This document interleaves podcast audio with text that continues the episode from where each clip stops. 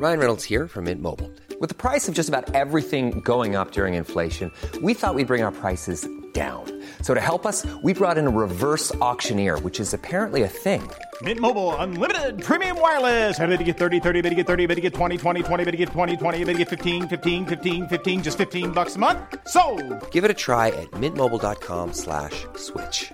$45 upfront for three months plus taxes and fees. Promo for new customers for limited time. Unlimited more than 40 gigabytes per month. Slows. Full terms at mintmobile.com. I'm Afua Hirsch, I'm Peter Frankopan. and in our podcast, Legacy, we explore the lives of some of the biggest characters in history. This season, we're exploring the life of Cleopatra. An iconic life full of romances, sieges, and tragedy. But who was the real Cleopatra? It feels like her story's been told by others with their own agenda for centuries. But her legacy is enduring, and so we're going to dive into how her story has evolved all the way up to today. I am so excited to talk about Cleopatra, Peter. Love Cleopatra. is an icon. She's the most famous woman in antiquity. It's got to be up there with the most famous women of all time. But I think there's a huge gap between how familiar people are with the idea of her compared to what they actually know about her life and character. So, for pyramids, Cleopatra, and Cleopatra's nose, Follow Legacy now wherever you get your podcasts. Or you can binge entire seasons early and ad-free on Wondery Plus. Hi everyone, welcome to Dan Snow's History. I'm just sitting in Horse Guards Parade in central London, Whitehall. Horse Guards once a tilt yard for Henry VIII, where he practiced jousting. More recently, a parade ground. Then, slightly unglamorously, a car park for civil servants. To my right, I've got the back garden of 10 Downing Street, the Prime Minister's residence. To my left, and the reason that I'm sitting here talking to you now, is the vast Admiralty building, one of the biggest office blocks ever built when it was finished in the 19th century. A huge, huge headquarters for the Royal Navy, the most potent maritime force ever assembled to that point in history. I'm here because I'm filming a TV show for History Hit. You all know that I've started the world's best history channel, History Hit. You go to historyhit.tv to sign up to a subscription. You're going to love it. Very timely last week. We had the English battling the Danes, and then we had the clash of Boudicca against the Romans. So, you know, historical resonance for both of the two big football matches. So please head over to historyhit.tv to subscribe. But I'm here today making a show which will be out later in the summer history. And it is actually coincidentally a perfect place to introduce this podcast because this is a podcast about an operation in 1942 that was dreamed up by the planners sitting in that building opposite me now. A massive lunge into the Mediterranean to relieve the island fortress of Malta, which is being besieged by Axis forces. Malta was inconveniently placed. It was stuck between Italian mainland, between Mussolini's base, and then the Italian Axis armies and air forces and surface vessels in North Africa, in the Tunisian and Libyan coasts. So it was a very easy place for the Axis to apply pressure on what had been a nodal point, a key point of Britain's maritime empire. Things were very rough by 1942. The population faced starvation. And Churchill decided that he would not abandon Malta to its fate. Instead, he would strike deep into the Mediterranean and risk substantial losses in order to bring it salvation. In this podcast, I'm very happy to have Max Hastings back on. So, Max Hastings is probably the best selling military historian in Britain. He has just written a new book on Operation Pedestal, which is the name given to that Mediterranean operation. He is always very generous with his time. It's always great to have him on the podcast. And previous episodes, he's talked about Vietnam, dam busters, and just his experiences as a war correspondent. So please go back through our archive and have a look at those. But in the meantime, everyone, please enjoy this episode with Sir Max Hastings, and don't forget to go and subscribe to historyhit.tv. You'll love it.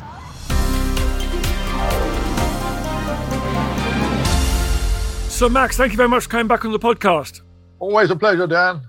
Well, this time it's a great pleasure for me because you're getting your feet wet. You're talking about the Navy in this one, finally. Well, I've written lots of books about the British Army and the Royal Air Force, and I've always wanted to do a full length book about the Royal Navy. And I looked for one episode as a sort of platform on which to talk about the whole ethos of the Royal Navy in World War II. Because I've argued in several books that I think the Royal Navy was Britain's most effective fighting service of the war, more so than the British Army, and yes, even more so than the Royal Air Force. And the Navy, in a way, they get less credit for a lot of the stuff they did because so much of it was repetitive. All those convoys, all those evacuations in the early stages of the war at Dunkirk and then getting out of all sorts of other places, getting out of Greece, getting out of Crete and so on, and then convoying all those invasion forces. They did all sorts of stuff, but somehow they never got quite the credit, I don't think, at the end of the war that they deserved. Pedestal, such an interesting episode. Let's start with why it needed to happen. I mean, Malta was in the most ridiculously vulnerable place. I mean, it's madness that the Germans and Italians weren't able to neutralize it. Everybody thought at the beginning of World War II that the British couldn't hope to defend Malta if Germany and Italy were against them, because obviously Italian air bases are just 60 miles away from Malta's target. But Churchill was determined, he was always determined, that this bastion of Britishness had got to be held and in 1942, his own position, people always think that 1940 was bottom of the barrel for Churchill. It wasn't. 1942 was bottom of the barrel because by then the British people were getting exhausted. And although the Prime Minister kept making these wonderful speeches about all these glorious victories that were going to come, all he seemed able to deliver were defeats. And in that summer of 1942, we'd already had humiliation in Malaya and Singapore, a larger British army being defeated by a smaller Japanese one. Tobruk had fallen to a smaller German army. Churchill was at a pretty low ebb. And when he was told that Malta would have to surrender in September because its 300,000 people could no longer be fed, he said, somehow we have got to get the supplies to Malta at any cost. Now, the admirals thought this was bonkers. The admirals thought that after so many losses already, after so many disastrous convoys, that to risk up the sort of big ships that one would have to send to escort one more convoy through to Malta just wasn't worth it. And there's no doubt in my mind the admirals would have said, no, we're not going to do this. But Churchill said, we're going to do this at any cost. So the largest fleet Britain sent to the Western War at any time in the war, two battleships, four aircraft carriers, seven cruisers, 30 something destroyers, eight submarines, all deployed to supply Malta before the leaves fell. It's just a very interesting example of where decision making should sit at political and military levels. Were the admirals right? It was a gigantic risk to these capital ships and the merchant fleet to send this convoy for sort of political reasons? Or do you think Churchill was right because politicians have a grasp of the more intangible when it comes to warfare? Historians have been divided ever since. Some very distinguished historians describe Pedestal as a British defeat because the losses were so heavy. I don't agree. I think Churchill was right. What I was trying to do with all my books is to close my eyes to the 21st century and try and remember how things were then in August 1942. Now, we now know that the Russians achieved this terrific victory at Stalingrad in the winter of 1942. We know that Montgomery won the Battle of Alamein. We know that in November 1942, British and American forces landed in North Africa and so on and so forth. In August 1942, they didn't know this stuff. The war was still in the balance. But at that time, all everybody could see was there was a good chance that the forces of evil, Germany and Italy, might well prevail. And so it was in that situation that Churchill felt it was vital to demonstrate to the world that Britain had the will to fight. Because you've got to remember, the Americans, for example, were beginning to think we were pretty pathetic. American opinion polls, who did American people think were trying hardest to win the war? Well, of course, they said mostly Americans. But after the Americans, they said the Chinese. And after the Chinese, they said the Russians. And the British came nowhere because of all these defeats. Stalin mocked Churchill. He said, Your Navy runs away because of the disaster to convoy PQ 17. So Churchill felt that Britain had everything to prove, both about its willingness to prevail, but also about its willingness to suffer. So he was much less frightened of losses than the admirals were. It was this astonishing assemblage of ships, the kind of carrier group that many people think were only seen in um, the Pacific War. Well, to send four aircraft carriers, and at the beginning, when they set out across the Atlantic, it was five British aircraft carriers. And Britain only owned seven carriers at that point, that we'd already lost four in the course of the war. And these carriers were absolutely vital to carrying on the war. So all the admirals could see was that if things went disastrously wrong, you could lose most of Britain's remaining carrier force. But the only way they had a hope they knew of getting to Malta was if they sent these carriers with the fighters on board to defend them against Axis air attack, because the Axis had more than 600 aircraft, fighters, torpedo bombers, high level bombers at bases all around the Mediterranean. And sometimes when fleets put to sea, nobody was sure whether there was going to be a battle. When Pedestal put to sea, they knew there was going to be an almighty battle. They knew that Axis German and Italian submarines were going to be there. They knew all these aircraft were going to attack. They thought that the Italian surface fleet might well come out and attack. So they had to send a force capable of taking on all this. But the price of sending all this stuff was all this stuff in the admiral's eyes. And the admirals, I don't doubt if any of them slept at night all the time. Pedestal was at sea thinking about just how bad things could be. And of course, on their second day in the Mediterranean, the first day, nothing happened. And some of the young men on the ships, this beautiful August weather in the Mediterranean, they began to think maybe this is going to be a sunshine cruise. The second morning, they're watching one of the carriers flying off Spitfires that are flying straight through to Malta to reinforce Malta. And while they're watching all these nice Spitfires taking off from one of the carriers, suddenly everybody starts pointing. And another carrier, the carrier Eagle, is slowly starting to tilt to port. And within a couple of minutes, it turns over. It's been hit by four torpedoes from a German U boat. And eight minutes after that ship was sunk, all that's left is a lot of heads bobbing in the water. And that put the fear of God not only into the admirals, but into every man of that fleet. There were about 20,000 men in that British fleet sailing to Malta. And nearly all of them witnessed, all the ones who were on the upper decks, witnessed this terrifying sight, this huge aircraft carrier just going boom. And from that moment, Admiral Syfret, who was in command, he knew that some admirals are always remembered, not for their great victories, but for their great defeats. And three or four months earlier, that the battleship Prince of Wales, the battle cruiser Repulse, had been sunk in about 15 minutes by Japanese torpedo bombers. And Admiral Phillips, who was in command, all everybody was going to remember him for was losing these two ships in the morning. Syfret that day, right, he's lost Eagle. What happens next? Well, you'll tell us what's happened next, I hope, but just quickly remind us You've got all these naval vessels, but of course, the main event, in a curious way, are the merchant ships they're escorting. Tell me about them. There were 14 of them. There was one tanker, very strong American built ship, Ohio, with a British crew aboard. But the tanker was vital because if the tanker didn't make it to Malta, there was going to be no more fuel to fuel the fighters to defend the place, to keep all the vital defense equipment going, to fuel the vehicles. So that tanker with 12,000 tons of fuel aboard had to get through come what may. And then you've got these 13 so called cargo liners with 80,000 tons of cargo aboard. And to me, it's miraculous that they find guys, civilians, of course, to man these ships because everybody knew that the Malta run was one of the most deadly. Everybody knew that these ships, their best speed is about 15 or 16 knots, 20 miles an hour on land that they know they're going to have half the Italian and German Air Force on top of them.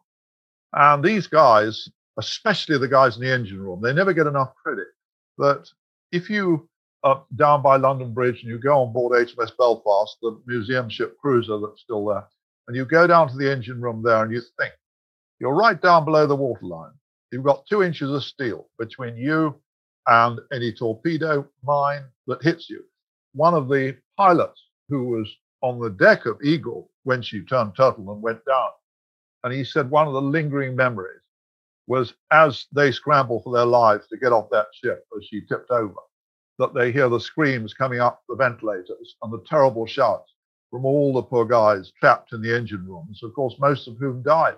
So it's not surprising on those merchant ships, blokes, when they got a little bit of sleep, they were wearing their life jackets in their bunks. They had all the lifeboats slung out on the davits, ready to drop immediately, because they knew that statistically, if the ship was hit, they probably got maximum 15 minutes to get off.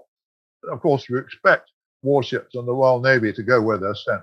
But the fact they could find all these merchant seamen to crew those ships for piddling sums of money, they weren't paid much. And to go out there and do this, those were incredibly brave guys. You're listening to Dan Snow's History. I'm talking to Max Hastings about the relief of Malta. More after this. catastrophic warfare, bloody revolutions, and violent ideological battles. I'm James Rogers, and over on the Warfare podcast, we're exploring the vast history of ferocious global conflict. We've got the classics. Understandably, when we see it from hindsight, the great revelation in Potsdam was really Stalin saying, Yeah, tell me something I don't know. The unexpected. And it was at that moment that he just handed her all these documents that he'd discovered sewn into the cushion of the armchair. And the never ending. So, arguably, every state that has tested nuclear weapons has created some sort of effect to local communities. Subscribe to Warfare from History Hit wherever you get your podcasts. Join us on the front line of military history.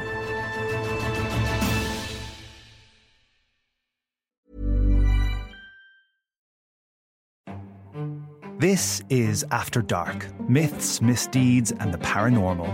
The podcast that takes you to the shadiest corners of the past, unpicking history's spookiest, strangest, and most sinister stories. I'm Maddie Pelling. And I'm Anthony Delaney. Join us every Monday and Thursday, and we'll take a look at the darker side of history from haunted pubs to Houdini to witch trials and arsenic laced breakfasts. Follow After Dark Myths, Misdeeds, and the Paranormal wherever you get your podcasts. Brought to you by History Hit.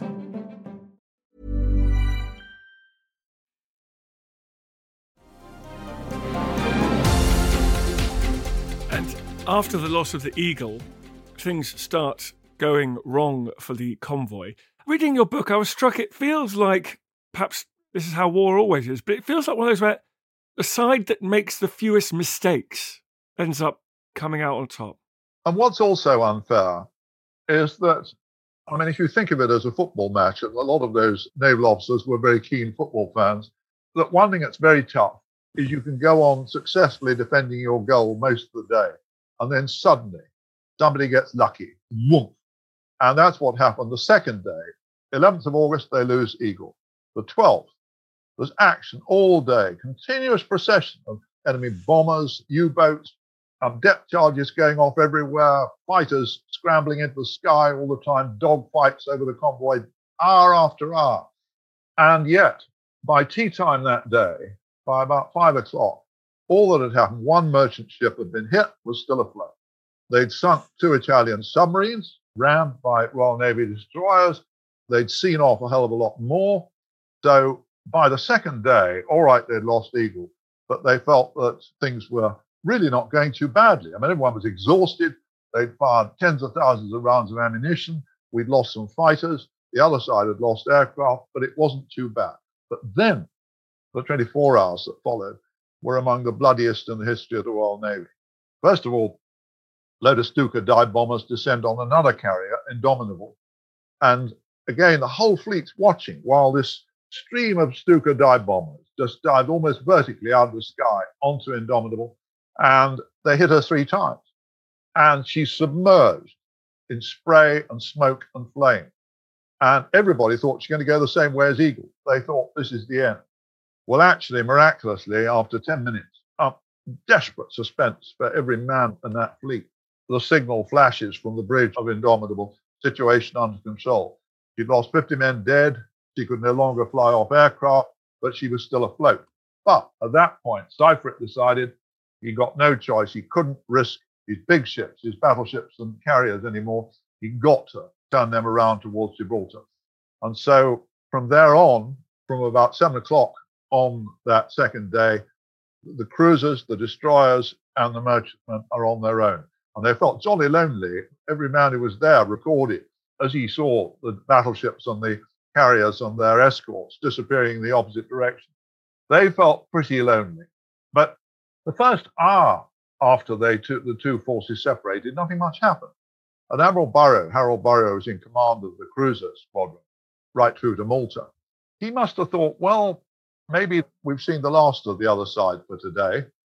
But then, wham, wham, wham, in the space of a minute or two, one of the most devastating submarine attacks of the war.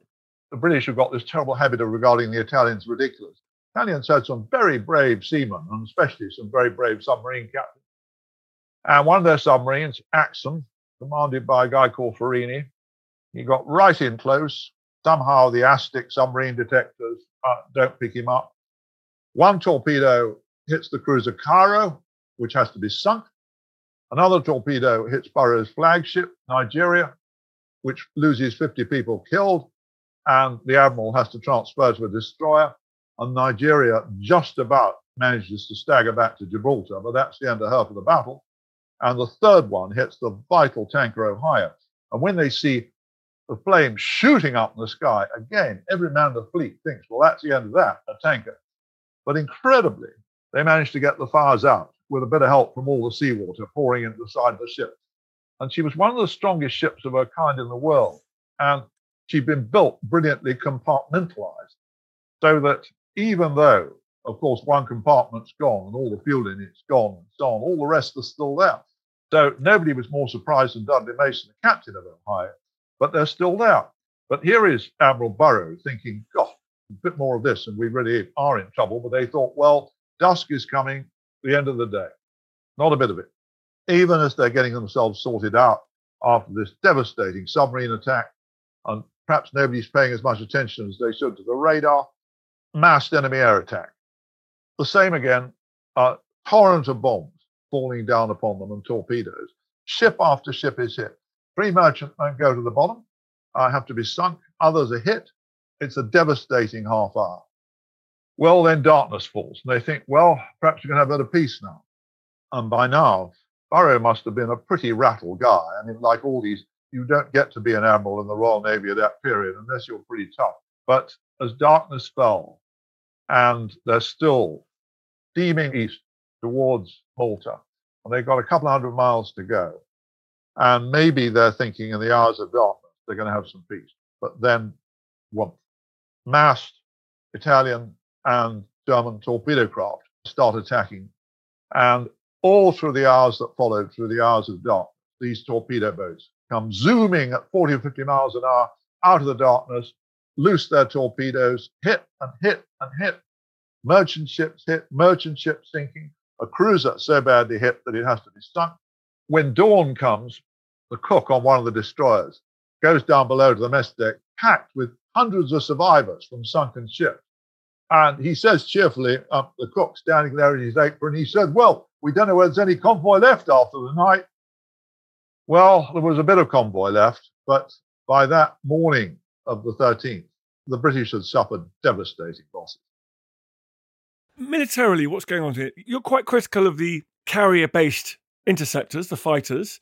You also point out that the anti aircraft fire from the ships sounds kind of morale boosting and lets you think you're doing something. But didn't really do much against enemy air attacks. If it didn't actually shoot down many aircraft, does it at least break up the attacks? The best thing the barrages do and the fighters is they break up the enemy attacks. The tragedy for the Royal Navy was they had some good aircraft carriers, but they never really picked the right fighters. And they went into the war with some good aircraft carriers, but very slow, not very effective fighters. For example, on pedestal. They had some hurricanes, but not nearly enough of them. And even the hurricanes, which had been great in the Battle of Britain two years earlier, were very slow at getting up to altitude to engage these German Junkers 88 bombers. And again and again, the pilots, and don't get me wrong, I'm not critical of the fighter pilots of the Fleet Air Arm, were incredibly brave. And they did everything that, that man could do in fighting off these attacks. But they were only as good as the fighters they were flying. And a lot of their fighters were just slower than the attacking aircraft. But they did terrific stuff. The barrage, I'm afraid, one finds again and again in wars, and even the Americans, with their huge fleet fleets, 1945, they found that gunfire, the sky is a very big place. And the only really effective way of shooting down attacking aircraft is with good fighters. And of course, by 1945, the Americans had these huge carrier groups, and hundreds of fighters. They could put enormous forces of fighters into the air. And the British, every single attack on pedestal, the Fleet Air Arms fighters were heavily outnumbered by the Germans and Italians coming in. So all the time they were struggling against the odds. And I think it's miraculous what they did, but they were right up against it. Let's skip to the end. How many of those vital merchant marine ships got into the Grand Harbour of Malta? Four of the 13 merchant vessels got into Grand Harbour, Malta, and they delivered 32,000 tons of stores. Another 52,000 tons of stores were at the bottom of the Mediterranean. Every single ship, one could write a book about its experiences. But one of the most extraordinary episodes was the tanker Ohio, which was hit again and again. And by the morning of the 13th, it had been hit by air attacks so often its engines were stopped. And it had a crashed German aircraft on its foredeck and another crashed Italian aircraft on its stern deck. And the last two days, it crept towards Malta with the destroyer lashed to each side. And how they made it, I mean, at a speed of sort of five or six knots, creeping across the Mediterranean, every minute expecting more submarines or torpedo craft, which miraculously didn't attack. But they had to put up with a, more and more air attacks. And of course, every man on those ships knew that if the enemy got a direct hit on Ohio, that the chances were that not only would Ohio go up, but the destroyers alongside it to go up too. And there was a sort of madness. I mean, everybody was sleepwalking. They were so exhausted. Some of the gunners on Ohio who were sent aboard from the warships, they found a case of party hats. Some of them were manning their guns dressed in party hats. Some of the others got at the rum, and some blokes so drunk they could hardly stand. And the captain of one of the destroyers, Penn, dealing with all his sleepwalking crews, he brought his gramophone up on the bridge and linked it to the ship's broadcast system. And he played the most cheerful record he got, which is Glenn Miller's Chattanooga Choo Choo. And he played it again and again and again and again. And you can imagine those scenes on those ships. And it was a sort of miracle. They figured out that Ohio was sinking. But the captain of the tanker, Dudley Mason, he said that it was sinking so slowly if they could just keep her afloat for another 12 hours, with all the pumps going from the destroyers pumping out water, they could just make it. And they did just make it, so that on the morning of the 15th of August, when everybody had given up on them, and Churchill had been told to expect that Ohio would go to the bottom, they creep into Grand Harbor. And just as the destroyers cast loose, and just as Ohio reached her berth, whoop, she slumps onto the bottom of Grand Harbor, but it doesn't matter anymore because they can offload 85% of her cargo survived, all the aviation spirit, all the rest of it makes it. It was one of the great epics of the Second World War. Ohio is one of the great epics and makes up for some slightly premature abandonments of some of the other vessels on pedestal. Well, you can't expect everybody to be heroes. And the one thing one has to make a wry remark about there's a very old saying that every soldier, sailor, and airman knows that the only person who knows what a decoration is worth is the man who won it, or nowadays the woman as well, because sometimes wonderfully deserving people get decorations, and sometimes wonderfully undeserving people get them for political reasons. And that happened on on pedestal that I feel captains and officers on the warships were almost always got the lion's share of the gongs. And the poor devils in the engine rooms who were exposed to most risk and achieved some miracles, especially after the Carrier Indomitable was hit. So they got very few awards. The Merchant Navy Commodore on board one of the warships, he lost his nerve in the middle of the night when they were all being attacked by torpedo craft. And he said, This is no good. We're going to turn around and sail to Gibraltar. And he, with two merchant ships following him, started back towards Gibraltar. And only when a couple of destroyers chased after them and said, Oh, no, you don't, they made him turn around. And those ships eventually did make it to Malta.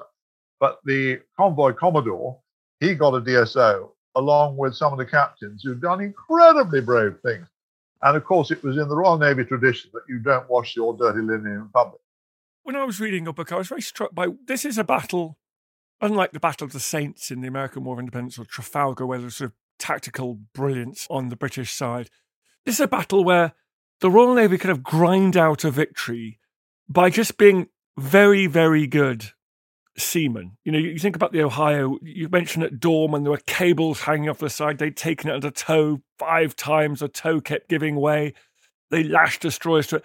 It strikes me as a product of centuries of British naval excellence. And just from the senior officers down to the stokers, and the ship's boys. There was just this sort of ability, a seamanship that made the Navy a very potent force. I agree with you 100%. What one was seeing in the Mediterranean in August 1942 was the heritage of all those hundreds of years. And where you're absolutely right is that no great tactical genius was called for in the Mediterranean. All you had to do was keep plugging on despite these terrible losses. But one has to remember that successive previous convoys to Malta had turned back after suffering lesser losses than those that fell on pedestals. But Churchill had given the order. Churchill said, at any cost, this convoy has got to get through. But you think of those guys on those ships, and especially the guys in the engine room. And after you've seen nine out of 14 of the merchant vessels go to the bottom, one or two of them blowing up, there was a scene on the morning of the 13th when one of the merchant ships was hit by German bombs and blew up. And because there was a lot of petrol on her deck, the whole sea for about a square mile was just blazing sea. And there were survivors in it. And the admiral sends a signal to one of the destroyers, Ledbury, and he says, survivors, but don't go into the flames. And Roger Hill, the captain of Ledbury, took absolutely no notice. He just drove his little destroyer straight into the flames with his ratings playing hoses to keep the flames at bay while they dragged as many men as they could out of the water. And everybody watching, I mean, just watching in awe this little destroyer in the midst of this blazing sea. And yes, this is the heritage of 200 years that you know, if you're an officer of the Royal Navy, you know that this is what's expected of you. And the same way, Ledbury's cook, who was the captain of our water polo team, a guy called Charlie Walker, in the middle of all this, he came up on deck and he takes a look at what's going on. And he just takes off his apron and dives into the sea and starts pulling out survivors. These people, yes, this is hundreds of years of the Royal Navy maintaining a great tradition, and they know this is what they're expected to do. And it's marvelous. So let's just finish on Churchill again, if we may. There's so much hagiography around Churchill, there's so much hindsight, there's so many debates raging in the present. But it strikes me one of his great strengths was, as we've talked about, his understanding, his instinctive grasp of how the battlefield and the global political landscape interacted with each other. Churchill understood the business of war better than any of his service chiefs. And he had a sense of the reality. War is about fighting. It was a very good scene I've recorded in the book that in 1941, his private secretary, Jock Colville, went in to see Churchill to report that two cruisers had been lost in the Mediterranean, the Battle of Crete. And he commiserated with the Prime Minister, said, So sorry, Prime Minister. And Churchill turned on him. He said, What do you think we build the ships for? And he went on to give him a little lecture about how deplorable it was the admirals were always so frightened of losing ships. And Churchill understood you cannot win wars without fighting and dying. And this is an incredibly painful, brutal lesson. But he understood that. And you can't be a wartime prime minister without being a very ruthless man. And of course, he was a very ruthless man. Although at the same time, he had a wonderful compassion at times, especially for the civilian, for the people of Britain and what they were enduring. But he always understood that you could not fight and win a war without enduring painful losses. And although I entirely share that Churchill did have many faults, did make many mistakes, but he remains probably our greatest war leader of all time. So, Max, thank you very much for coming on the podcast. What's the book called? The book is called Operation Pedestal The Fleet That Battled to Malta in 1942. I found it one of the most thrilling and moving stories I've ever had the opportunity to write. Well, thank you very much for writing it. I feel we have the history upon our shoulders. All this tradition of ours, our school history, our songs, this part of the history of our country, all were gone and finished. Thanks, folks. You've reached the end of another episode. Hope you're still awake. Appreciate your loyalty, sticking through to the end. If you fancied doing us a favor here at History Hit, I would be incredibly grateful if you would go and wherever you get these pods, give it a little rating, five stars or its equivalent. A review would be great. Please head over there and do that. It really does make a huge difference. It's one of the funny things the algorithm loves to take into account. So please head over there do that. Really, really appreciate it. Thank you for listening to this episode of Dan Snow's History Hit. Please follow this show wherever you get your podcasts. It really helps us, and you'll be doing us a big favour. Don't forget, you can also listen to all of these podcasts ad free and watch hundreds of TV documentaries when you subscribe at historyhit.com slash subscribe. As a special gift, you can also get your first three months for just £1 a month when you use code Dan Snow at checkout.